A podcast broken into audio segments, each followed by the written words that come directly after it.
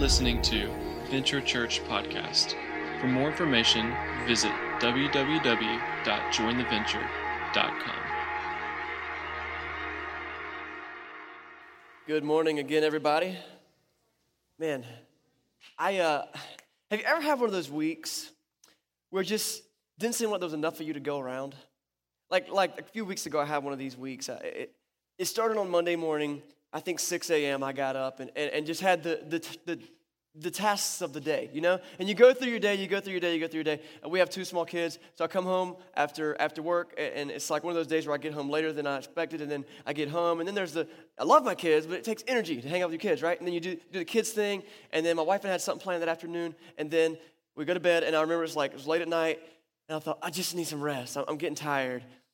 I fall asleep, but before I recognize it, boom, my alarm clock goes off again and this morning, and it's 6 a.m. And I got to get up for another early morning and go somewhere again. And so that day, I remember being extremely packed because we had a big event coming up on the weekend. So I had to pack in everything on Tuesday to get in everything so I could be ready by Friday. And so then uh, it's Tuesday, and I go to my meetings. And th- that day in particular, one thing I do a lot is I meet with people. Like I've met with some of you guys. I meet with people in town. I meet with people uh, at the YMCA to just work out logistics for church. I, I meet with people. I'm, I'm involved in several organizations in our state. Meet with people over the phone. Have conference calls. Have meetings at coffee houses. ha- Have meetings with people at the church. On and on it goes. And the end of the day came, and I go home and I play with the kids. And then this particular night, you might remember that a few weeks ago we were showing these videos uh, every week of people's faith stories. You remember those? Well, those didn't just happen by magic. Someone had to go and film those. And so I remember one of those nights, uh, we went out to, to the place where they filmed it, and, and we were there till like 10 o'clock that night. But you know what? The next day was Wednesday, and it was another day that started at like 6 a.m. for me. So I'm out of the house, didn't even get to see my family before I left. Get out, blah, blah, blah, blah, blah, do the day all over again.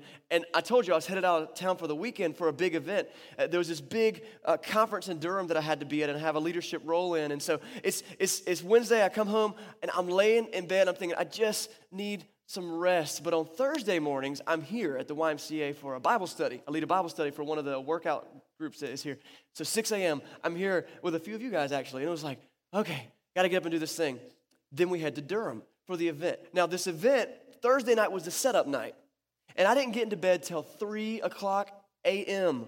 the next day. Still haven't slept yet for the week, right? And so it's like 3 a.m. and I'm falling into bed, finally dozing off, and alarm goes off, and I got to be downstairs again by 8 a.m. Go through the conference, do all the stuff, and then you know my dad. And no matter how much rest you need, if you're a dad, you still got to be a dad. And it was the end of the year Cub Scout banquet on Saturday night. Where? In Wilmington. I'm in Durham.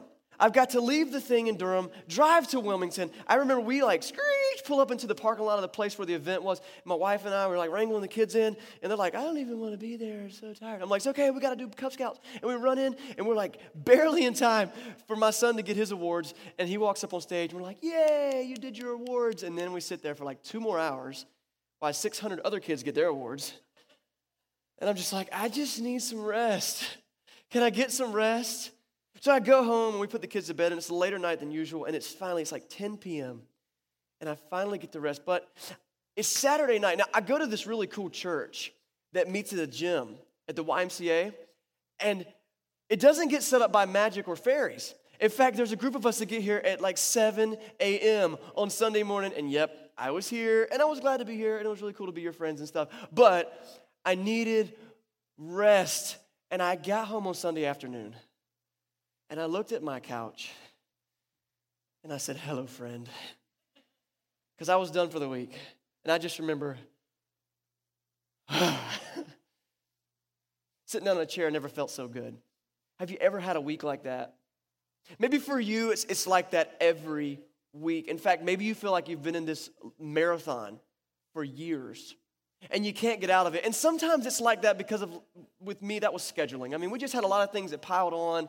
I could have said no to a couple of things, and if I had to live that life every week, I, I would eventually start saying no to some of those things. But sometimes we can control it, but sometimes we can't. You, you know, sometimes it's an, it's an elderly parent that is just in need of 24 hour a day care, and, and you're just there. Why? Because, well, that's what you've got to do. And sometimes it's a job that you're just working and it's working your fingers to the bone because you're a single mom, you got three kids, and, and, and you're working two jobs. And you might need rest, but you really can't stop right now because you got to make ends meet. And And maybe it's a relationship that's wearing you down, but man, you're just fighting for it. And you need rest. At, at this point, we get to this place psychologically, emotionally, spiritually, when, when we say, I need rest, it's not like I need a nap. It's not like I need to take a day off or go on vacation. It's like, no, my, my soul is hurting. I am heavy burdened with life right now. There is too much to do and not enough of me to go around. And so maybe you feel like that right now. Maybe you felt like that in the past, or, or if you've been in this cycle of life, you know that it's going to come again. What do we do about that? How do we get through that? I'm calling that this morning, I'm calling it the quest for rest.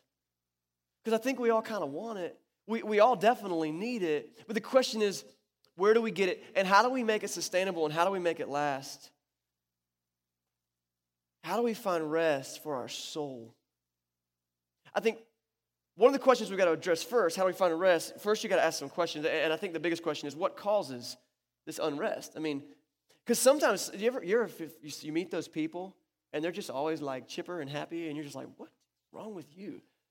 Why are you smiling at me? I don't know you, right? Where do they get that from? One, A, they're faking. I'm just going to be honest. They're faking, and they go home and they punch their, their kids and stuff. And like, they do that, and then their kids, they don't tell anybody. Like, there's that. So there's that. I'm not at all, it's not funny to abuse children. That's not where I'm going with that. But you know what I mean? Like, they're, they're faking. Uh, th- then, then there's the other side. Maybe they're just really good at margin, margining, um, what's the better word? Balancing or, or budgeting their time. You know, they, they, they have an ability to kind of budget their time. By the way, time is like any other resource we have. It's like money, it's like anything. You can budget your time. You don't have to be worn out because you don't have any free time. You can schedule that. You really can. Um, maybe, or maybe they've actually found a secret to the, to the rested soul. You know, this morning uh, we're in this series called The Chair Across the Room, and we've got the chair on the stage here. And it represents something. If you were here last week, if you weren't here last week, I, I encourage you to go onto our website, jointheventure.com. Uh, at the top, there's messages. And from there, you can either follow our podcast or just listen to the message. Uh, it may be up from last week. If it's not, it's, norm- it's normally within about a week, the message from the previous week gets up. But, but I, I this analogy, and I'll give you the short version, version today. It's basically this prayer is this, is this, is this complex dance that we do with God. Sometimes it's difficult to achieve and difficult to do because we don't exactly understand, like, how do I talk to God? Because He's God and I'm me, and that's kind of, we don't really see eye to eye. We're not on the same level. How do I communicate with God? And we can overcomplicate it. And last week I said, what if we just start with pulling up a chair and pretending like God is sitting in that chair and sitting next to Him and having a talk? Just tell God, out. This is how my day is going right now. And and you know, these are the things I'm angry at you about. God, to be honest, that's where we are. And, and these are the things I'm celebrating and talk to God. It was cool to get some good feedback this week. I heard a couple stories. I heard some stories uh, about people who tried this. Uh, one person told me, I tried it. I tried the chair thing. And I was like, I sat there in my living room and I pulled up a chair and it was, it was awkward because I was like, I don't really do this in real life. But then I thought God might want to sit on the floor with me. So then me and God, we have floor time now. And so I was pumped. I was like, yes, you don't have to use the chair. It's just a tool. So they pulled up a, a seat on the floor and, and, and uh, this person told me it's been going, going, going well. And so it's good. Heard another story. Uh, someone said, you know, the chair thing isn't that great, but what I've learned is that I can actually, uh, all the time, I'm picking up my cell phone and I'm calling people like, hey, mom, hey, boss, hey, friend, hey, sister, whatever. And I'm calling, what if I gave God a call while I was in the car? and just talk to my phone. And you know, no one thinks I'm crazy because that's what everybody's doing, you know? So, um, whatever works for you, because this is about communicating with God. This is about building this relationship based on communication. And you know what? If you've been in a relationship, you know that you communicate with different people in different ways. And, and maybe you have to find the way. Maybe for you, it's journaling, like write out your prayers. Maybe for you, maybe this is your first time in church and you're just hearing this stuff about prayer and you're like, oh, I must be in the wrong place because I don't pray. so I'm going to leave. No, don't leave. Maybe for you, it's just that moment of what we talked about last week, the simple prayer, where you just kind of try one time and you say, uh, God, me, Chris. Um, you can insert your name. My name's Chris. And you, God, it's, uh, I kind of need some help here. Um, the end. You know, it's, it's as simple as that. Start and try, but pull up a chair. So that's where that whole story, the whole analogy comes in. But what does that have to do with finding rest? I find so often when I talk to people, whether there's someone who, like, at Venture Church, we call it being a God chaser, saying that I'm going to put God in the center of my life. And, and one of our three goals as a church is to be a God chaser. The other two are being grace shaped and being love agents. And we talk about those all the time. But being a God chaser, I found that people, whether they're chasing God or they call themselves a Christian or whatever you want to call it, or whether they're not, when they're in this place of unrest in their life, what they're looking for the most is peace. Like, if I could just take in a deep breath and then just enjoy life for a minute, that would be good. Peace. And how do I find that peace? Because I, I think that prayer, pulling up a chair and having a conversation with God, is actually the first step to finding peace. Or to use our word, the quest for rest, the first step to finding rest for your soul. The Bible talks a lot about this quest for rest. God designed us for rest. Uh, God designed us to work hard. He designed us to play hard, and He designed us to rest hard. You see this in the very beginning of the Bible. In the very opening chapters of the Bible, God's creating all of creation.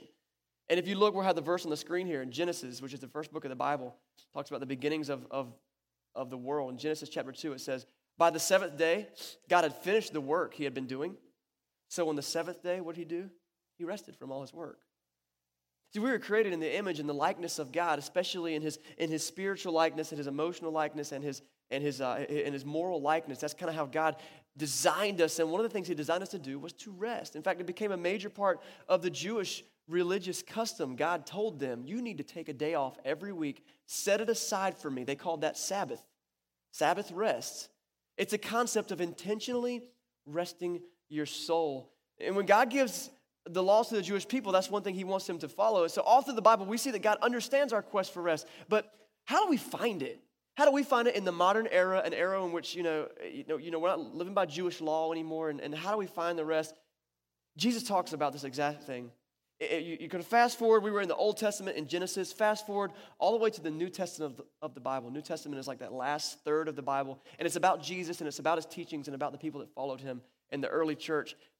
Jesus addresses this very thing in Matthew 11.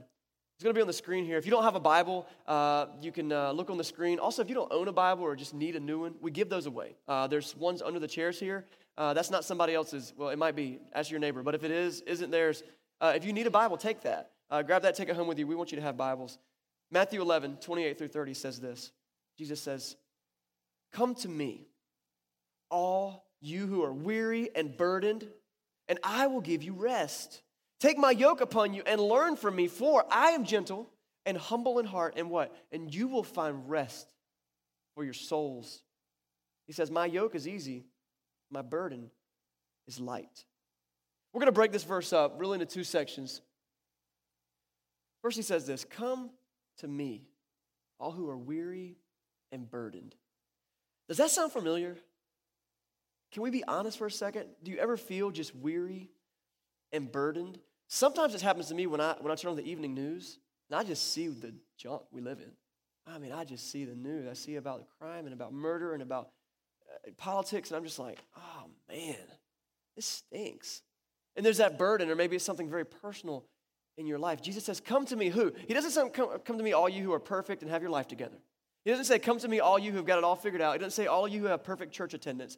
He doesn't say, Come to me, everyone who understands God and prayer and everything perfectly and written down. He says, No, come to me, who? Everyone who's weary and burdened. Why? Because I'll give you rest. It's what I do, it's kind of my thing.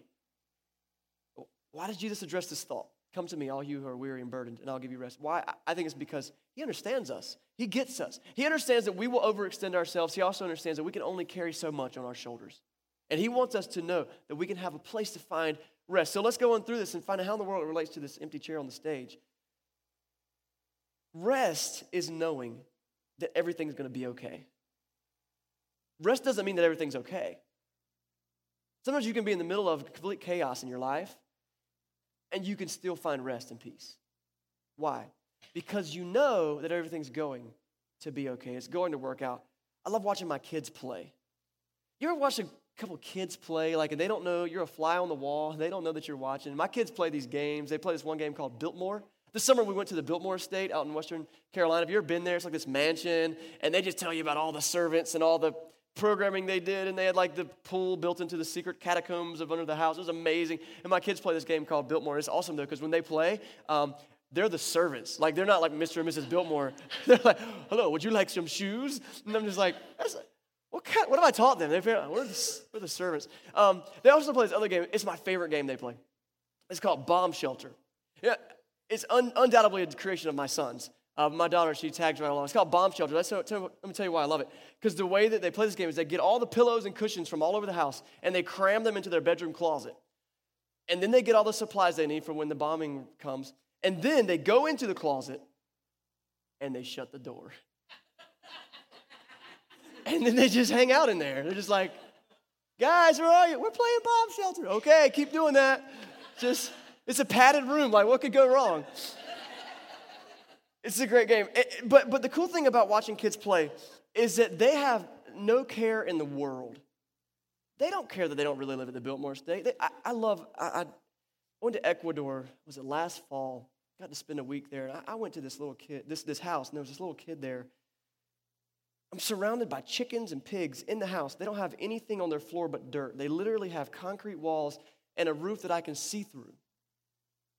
But there's this child on the floor, and he is playing a game. And, as I get closer, because I want to just hang out with him a little bit, practice a little Spanish. We, he and I, he's like three, so we speak the same level Spanish. And so I'm talking to him, and I realize what he's playing with is a rusty nail. You know what? He's living it up, just drawing in the floor. How come kids can do that? He doesn't know what kind of poverty he lives in. I'm sitting crying with his mom because she's worried that they're not going to make it through the week. I tell you why, because kids understand rest. They understand peace because rest is knowing that everything's going to be okay. But as we grow up, we lose that sense of, of peace because we feel like we're now responsible for making everything okay. It's now up to me. That's not what Jesus says. He says, Come to me, I'll give you rest. The next thing he says starts in verse 29. He says, Take my yoke upon you, you and learn from me. For I'm gentle and I'm humble in heart, and you will find rest for your souls. For my yoke is easy and my burden is light. Take my yoke upon me and learn from me. What in the world is a yoke? What is a yoke? Well, it's easy. You probably don't know. The yolk is the, it's the yellow part of an egg. And it depends on how you cook it, how you name the egg. No, that's a yolk. It's a common mistake. Yoke, Y O K E, uh, it's, it's something that binds two things together. That's what it is, yoke. Um, and the most common application for that word is it's like in a farming apparatus. And so you have maybe two, uh, two oxen, and they are yoked together with a bar across their neck. And what do they do? They might pull a, they might pull a, a, a plow, or they might pull some kind of a trailer or a sled or something. Uh, they're yoked together. They are bound together. Now, in Jesus' time, there were these people called rabbis. A, rabbi is uh, basically a Hebrew word for teacher. And so that was kind of your title, and you would, you would become very smart and very well acclaimed, and people would know about you, and then you would be called a rabbi. Uh, Jesus was a rabbi. There were lots of rabbis. There are still Jewish rabbis today.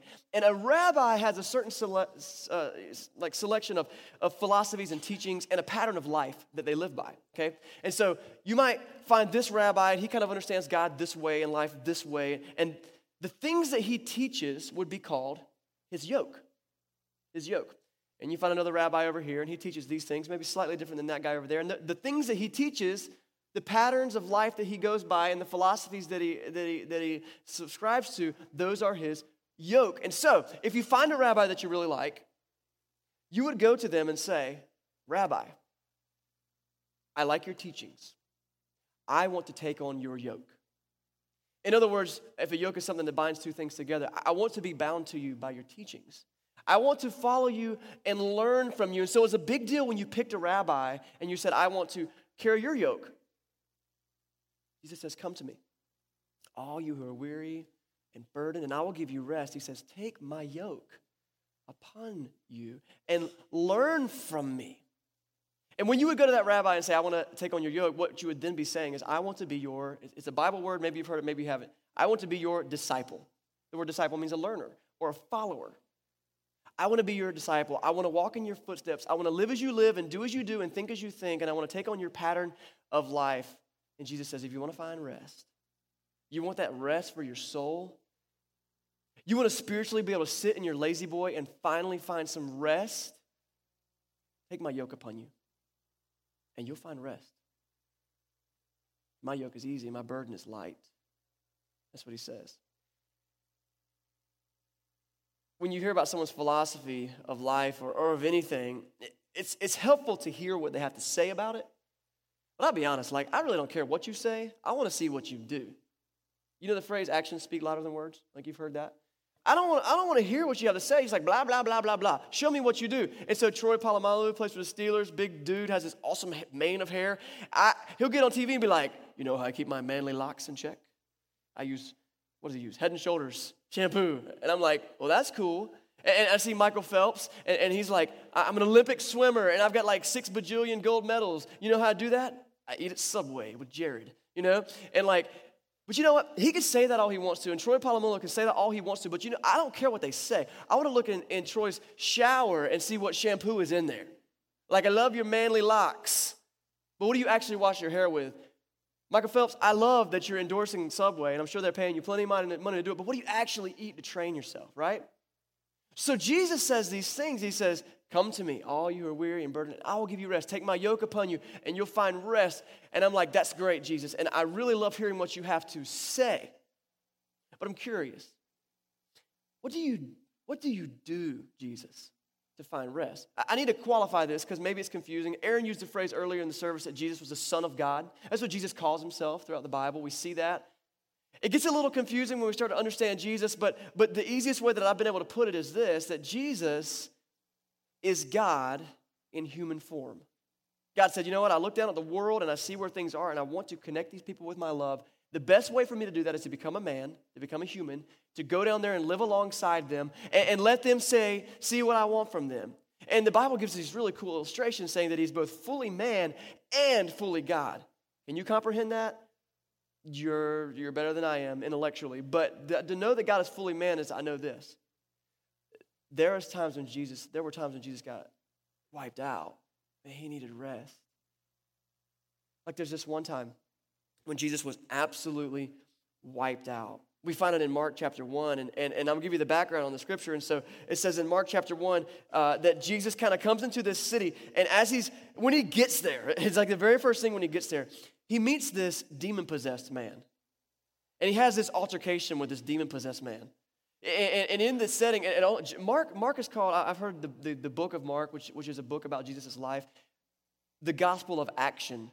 Because Mark doesn't give a whole lot of details. He's like, then he did this, then he did this, then he did this, then he did this. It's like listening to my four year old tell a story. Because he wants to get all the big points in. You miss the details. But all I know is that Jesus comes into this city and he meets this demon possessed man, and then he makes the demons leave. Because that's one thing Jesus is really good at. Apparently, it was such a successful thing and so impressive that immediately the word about this thing Jesus did begins to spread all over the region, right? So it spreads like wildfire. So he heals this man from being demon possessed, and I don't know how long that took, but it must have taken a better part of the day. And later part of the day, he goes uh, to, to this other house. It's his, his follower Simon has a mother in law, and she's sick. And so Simon goes, Jesus, can you come to my mother in law's house? She's got this fever. Can you please help her get better? And so he goes to his mother in law's house and, and, and he heals her. Again, I don't know how long that took. Mark doesn't give us a lot of details, but that's pretty much his whole day. The word about the demon possessed guy begins to spread. Bam, like that.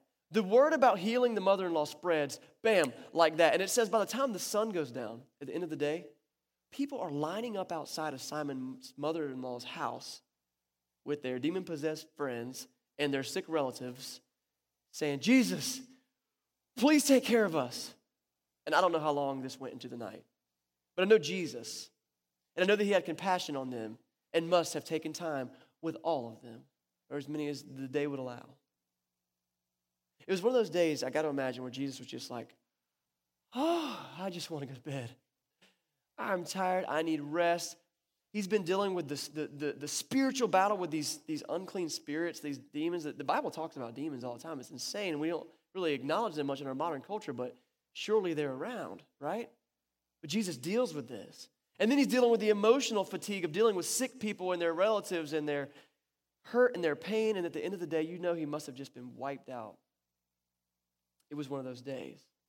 And then we read in Mark chapter 1, verse 35, the next morning, what Jesus does. He says, very early in the morning, while it was still dark, Jesus got up and he left the house and he went to a solitary place. What did he do? where he prayed. How did Jesus find rest for his soul? Uh, this is just one example of many times in Scripture where we find that Jesus has done something uh, overwhelming. He's been involved with, with maybe thousands of people in some instances. And what does he do to recharge? Where does he go to find rest? He pulls up a chair and he has a conversation with God, which is kind of crazy because he is God. I didn't miss that. but he does. And so when Jesus says, Come to me, all you who are weary and burdened, and I will give you rest. You know what's crazy? He says, Because I am God. Come to me. When he says come to me, he says, Come to God. Find rest for your soul by spending time with me. And I'm going to go through just a couple of things. I think there's maybe four things, maybe more, that you could learn from this passage that's still up on the screen about uh, Jesus praying. It says this very early in the morning.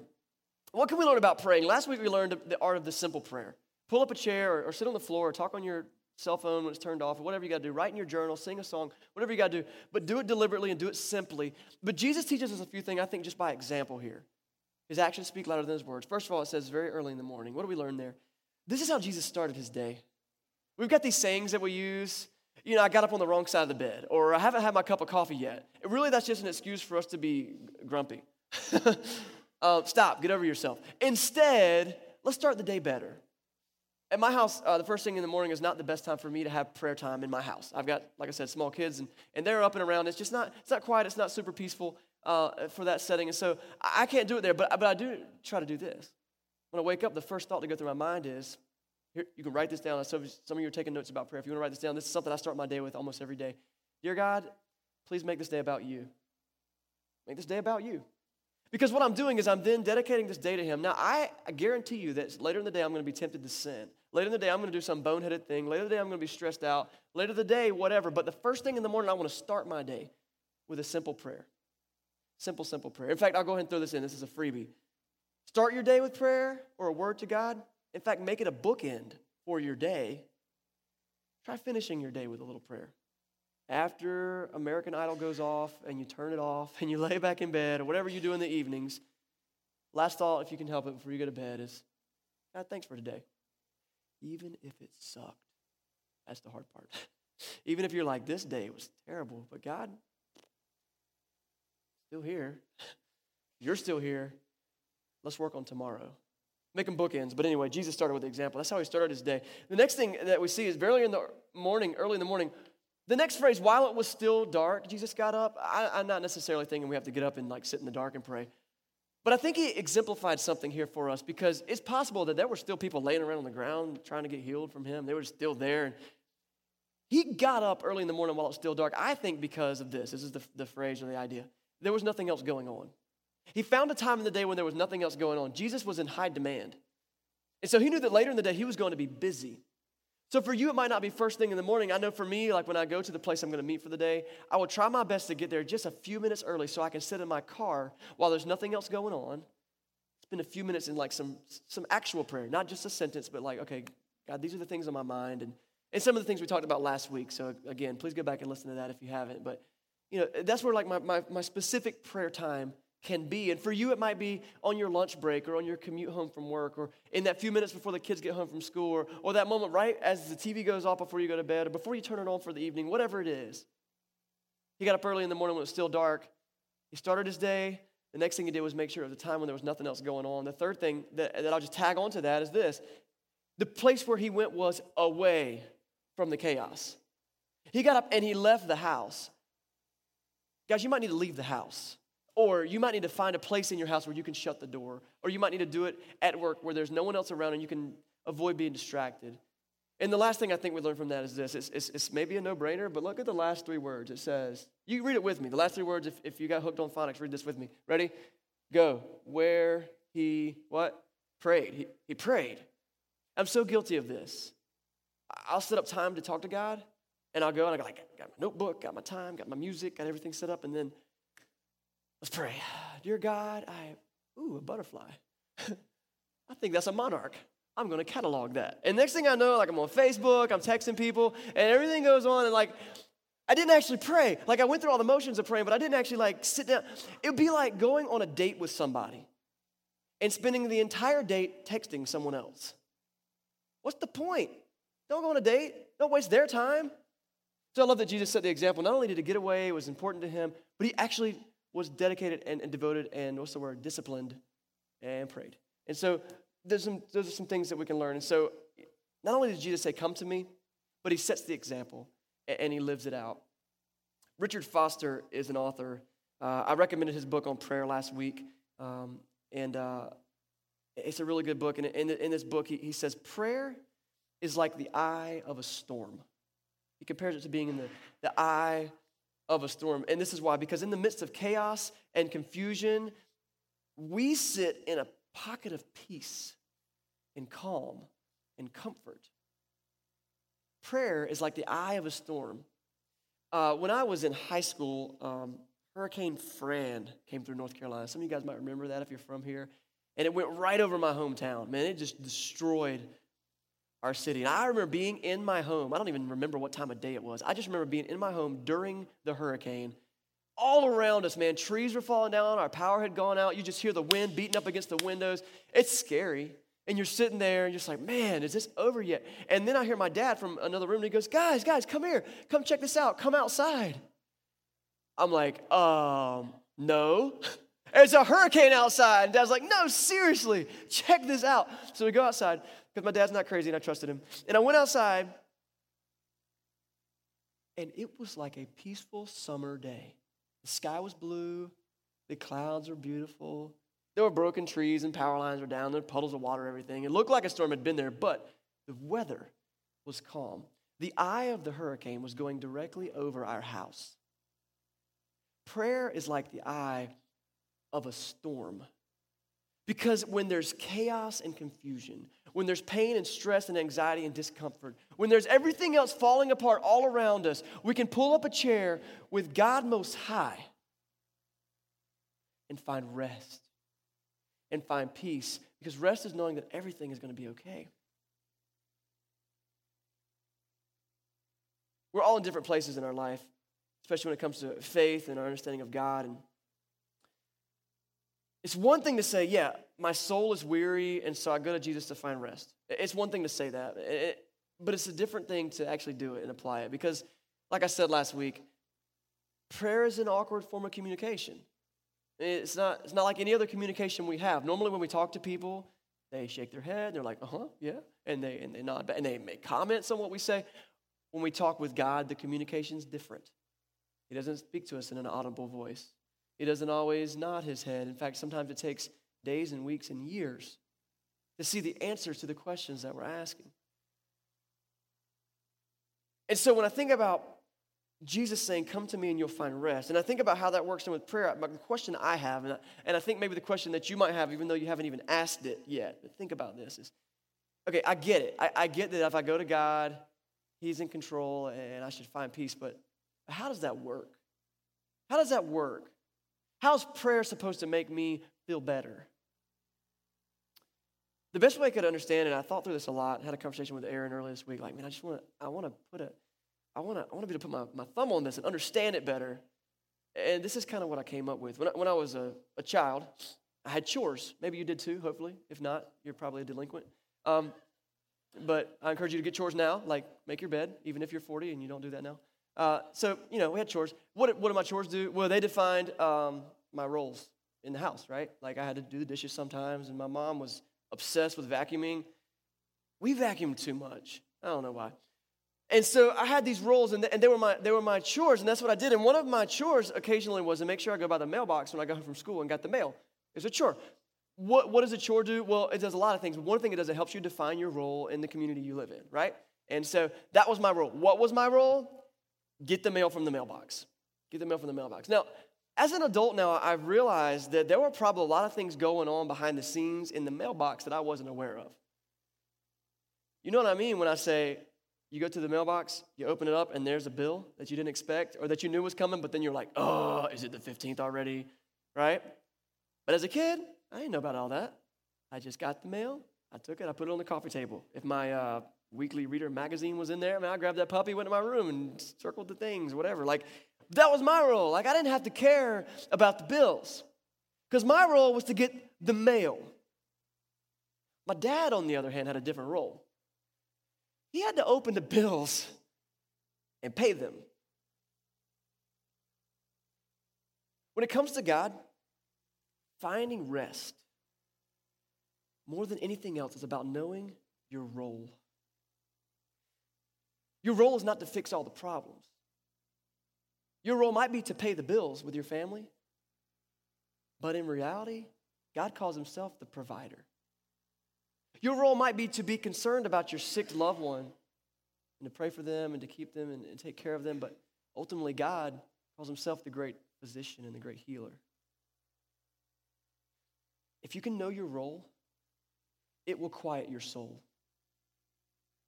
Being able to go to God and say, God, I've got this situation at work and it is stressing me out. But you see the big picture and I don't. I want to put this in your hands.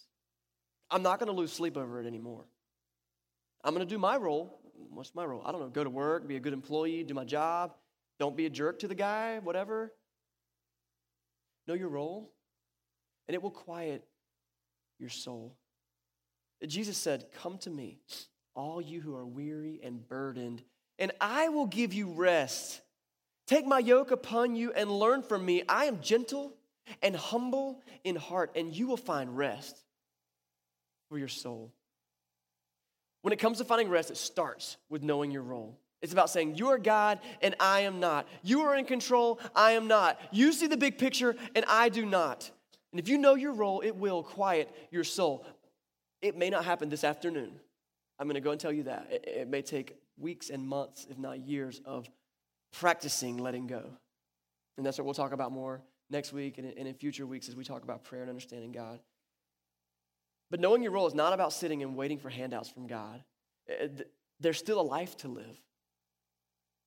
But if prayer is about pulling up a chair and have a conversation and a talk with God, then rest is about pulling up a seat next to Him and having a seat and letting Him take care of the details.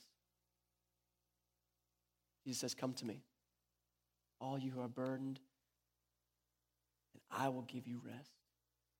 Take my yoke upon you, and you will find rest. Can I pray with you guys today? Let's pray.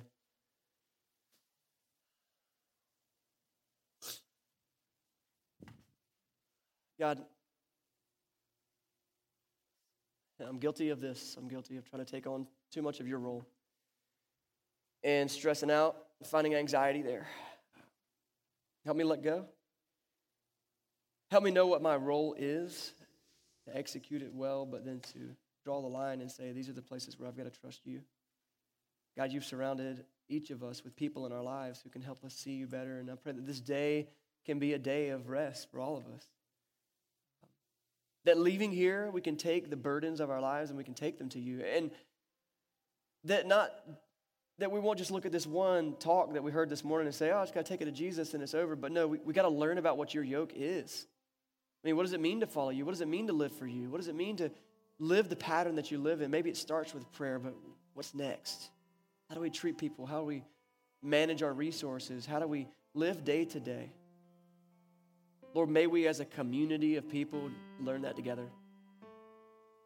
So that we can find rest for our souls. We pray it all in Jesus' name. Amen.